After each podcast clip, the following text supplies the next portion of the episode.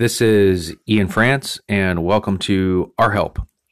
I was talking about the con in the last segment, and I have it open. So, con formal classes, if you click on them from the environment, it'll open up a little attributes area, and you can click a drop down and see the uh, the contents of them. You can do the same also using the in care of at symbol after you type it. So con at type names, then bracket bracket, double quote, type name gives me a list of 437 type names that are in here.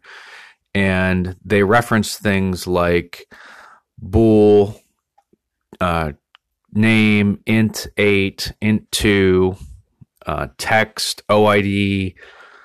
There's things that are recognizable, and then there's things that you're really not sure of, like underscore, um, T interval.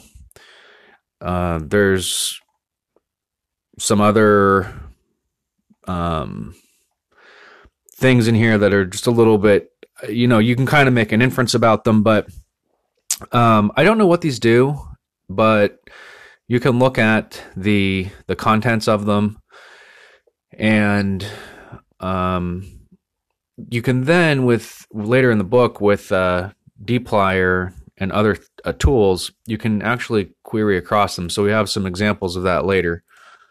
Let me see if I actually have any thing open here. I'm going to jump to uh, chapter 10 and we load the con and then we okay so that's where DiagrammeR is. Let me actually go to 11 um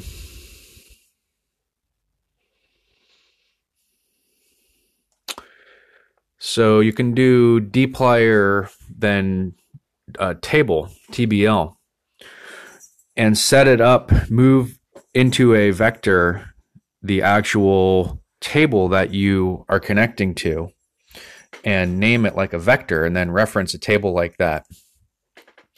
So in one of our examples, we do that with uh, named or, or renamed rental table. Um,